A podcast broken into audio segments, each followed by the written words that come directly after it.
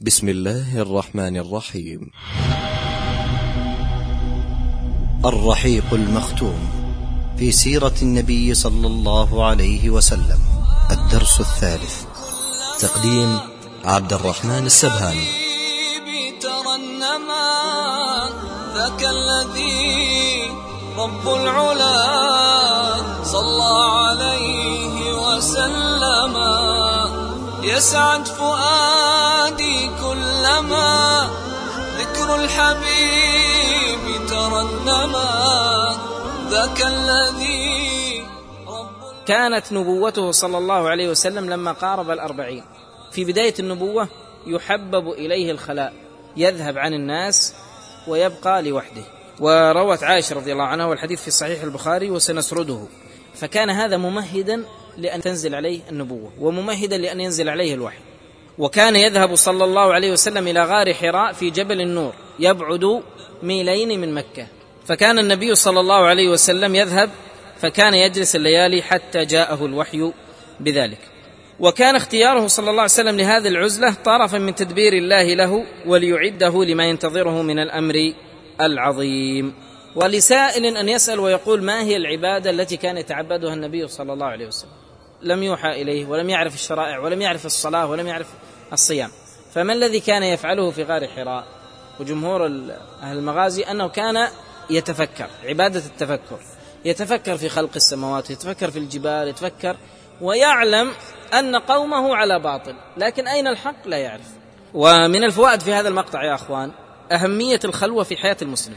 يخلو فيها إلى نفسه ويراجعها ويستشعر ضعفه أمام الله سبحانه وتعالى ويفكر في مظاهر الكون ويكفي من ذلك أن يطلع الإنسان على عيوب نفسه من عجب وكبر وحسد والمقصود من الخلوة هو الخلوة بالله سبحانه وتعالى. يقول محمد الغزالي في هذا الغار المهيب المحجب عن الناس كانت نفس كبيرة تطل من عليائها على ما تموج به الدنيا من فتن ومغارم واعتداء وانكسار.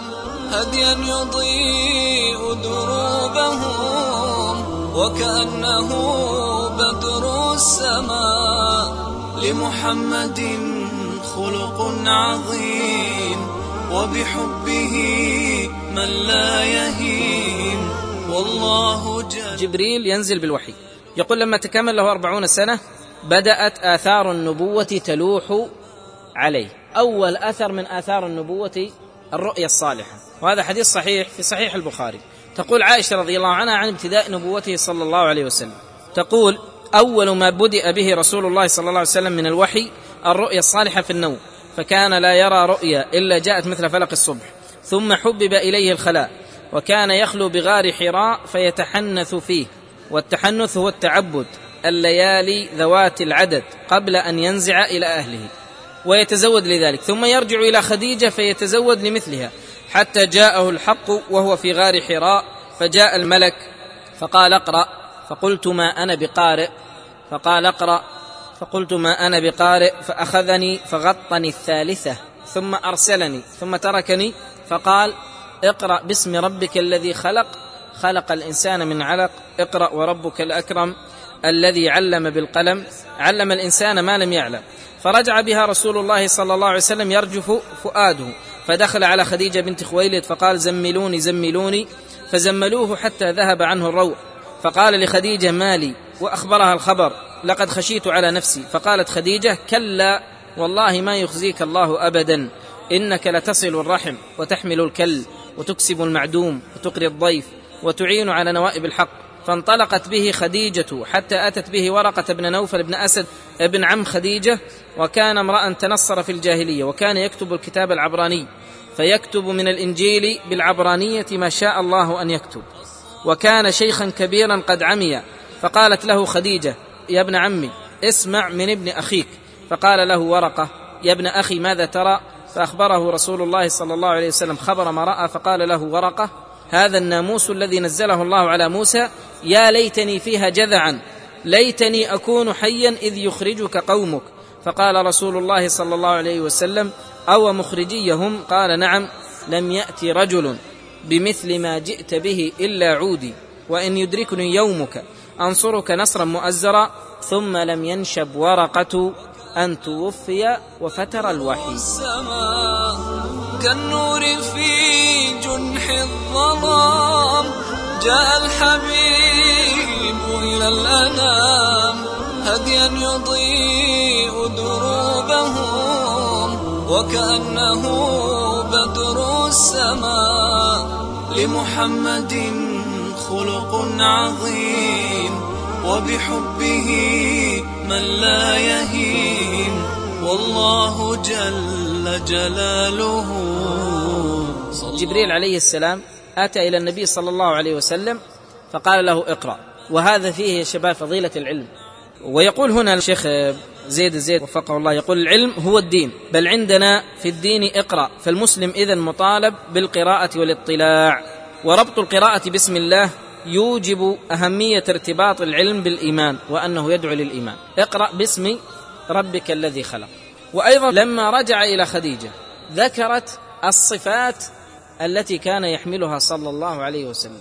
وذكرت أن الإنسان الذي عنده هذه الصفات أن الله لا يخزيه. هذا قبل النبوة وهي اولا صلة الرحم. وقالت وتحمل الكل وتكسب المعدوم الفقير تعطيه وتقري الضيف إذا جاءك ضيف قمت بواجبه. قالت وتعين على نوائب الحق. وأيضا مما يستفاد من القصة أنه ما من نبي أتى بالنبوة والدعوة والرسالة إلا عودي وطرد إن لم يصب بأكثر من ذلك أو يقتل كأنبياء بني إسرائيل. وهذا فيه أن أي إنسان يسلك طريق الخير ويسلك طريق الاستقامة ويسلك خلف الأنبياء لا بد أن يؤذى. وأيضا مما يستفاد أن النبي صلى الله عليه وسلم لما جاء إلى خديجة فزعا خائفا لم تبادره بالسؤال وتلح عليه في التفاصيل بل أول ما بدأت به أن طمأنت نفسه واراحت نفسه قليلا. وهذا أيضا فيه فضيلة خديجة رضي الله عنها الزوجة الصالحة الصابرة التي وقفت مع نبينا صلى الله عليه وسلم في أول الرسالة والنبوة وقالت والله لا يخزيك الله ابدا. هذا أقوى دعم معنوي للنبي صلى الله عليه وسلم. وأن يكون ممن؟ من الزوجة. وتقول والله لا يخزيك الله ابدا. ثم ما صبرت حتى أخذته وقالت اذهب إلى ورقة ابن عمي واسأله عن هذا. ثم صبرت معه حتى إن النبي صلى الله عليه وسلم بشرها بالجنة وقال إني رزقت حبها كما مر معنا في الدرس الماضي. وقال أن جبريل عليه السلام جاء إلى النبي صلى الله عليه وسلم وقال عليها السلام من ربها وبشرها ببيت في الجنة رضي الله عنها. ثم فتر الوحي توقف. الصحيح أنها أيام بسيطة. لذلك يقول هو المؤلف يذكر عن غيره يقول أما ما اشتهر من أنها دامت طيلة ثلاث سنين أو سنتين ونصف فلا يصح بحال وليس هذا موضع التفصيل. وقد بقي رسول الله صلى الله عليه وسلم أيام الفترة كئيبا محزونا تعتريه الحيرة والدهشة. الغزالي رحمه الله يقول المقصود من انقطاع الوحي ليذهب عنه الخوف وليحصل له التشوق وليعلمه ربه أن الوحي بيد الله وإليه وليس إلى محمد وإلى الناس. ذاك الذي رب العلا. صلى عليه وسلم. صلى عليه. المجيء الثاني للوحي. روى البخاري عن جابر بن عبد الله أنه سمع رسول الله صلى الله عليه وسلم يحدث عن فترة الوحي. قال فبين أنا أمشي إذ سمعت صوتا من السماء فرفعت بصري قبل السماء فإذا الملك الذي جاءني بحراء قاعد على كرسي بين السماء والأرض فجثيت منه حتى هويت على الأرض. فجئت أهلي فقلت زملوني زملوني فزملوني فأنزل الله تعالى يا أيها المدثر قم فأنذر وربك فكبر وثيابك فطهر والرجز فاهجر ثم حمي الوحي وتتابع. أي استمر بعد هذه الحادثة. أمر القيام بالدعوة إلى الله. أول ما نزل من الوحي بعد سورة العلق سورة المدثر ونزلت قول الله سبحانه وتعالى يا أيها المدثر قم فأنذر وربك فكبر وثيابك فطهر والرجز فاهجر ولا تمنن تستكثر ولربك فاصبر. وهذه فيها تلخيص لمفاهيم الدين كله. وقال كلاما جميلا قال الله أكبر ما أبسط هذه الأوامر في صورتها الظاهرة وما أروعها في إيقاعاتها الهادئة الخلابة ولكن ما أكبرها وأفخمها وأشدها في العمل وما أعظمها إثارة لعاصفة هوجاء تحضر جوانب العالم كله وتتركها يتلاحم بعضها في بعض.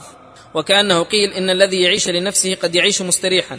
أما أنت الذي تحمل هذا العبء الكبير فما لك وللنوم ما لك والراحة ما لك والفراش الدافئ والعيش الهادئ والمتاع المريح. قم للأمر العظيم الذي ينتظرك والعبء الثقيل المهيأ لك. قم للجهد والنصب والكد والتعب. قم فقد مضى وقت الراحة والنوم وما عاد منذ اليوم إلا السهر المتواصل والجهاد الشاق الطويل. قم فتهيأ لهذا الأمر واستعد.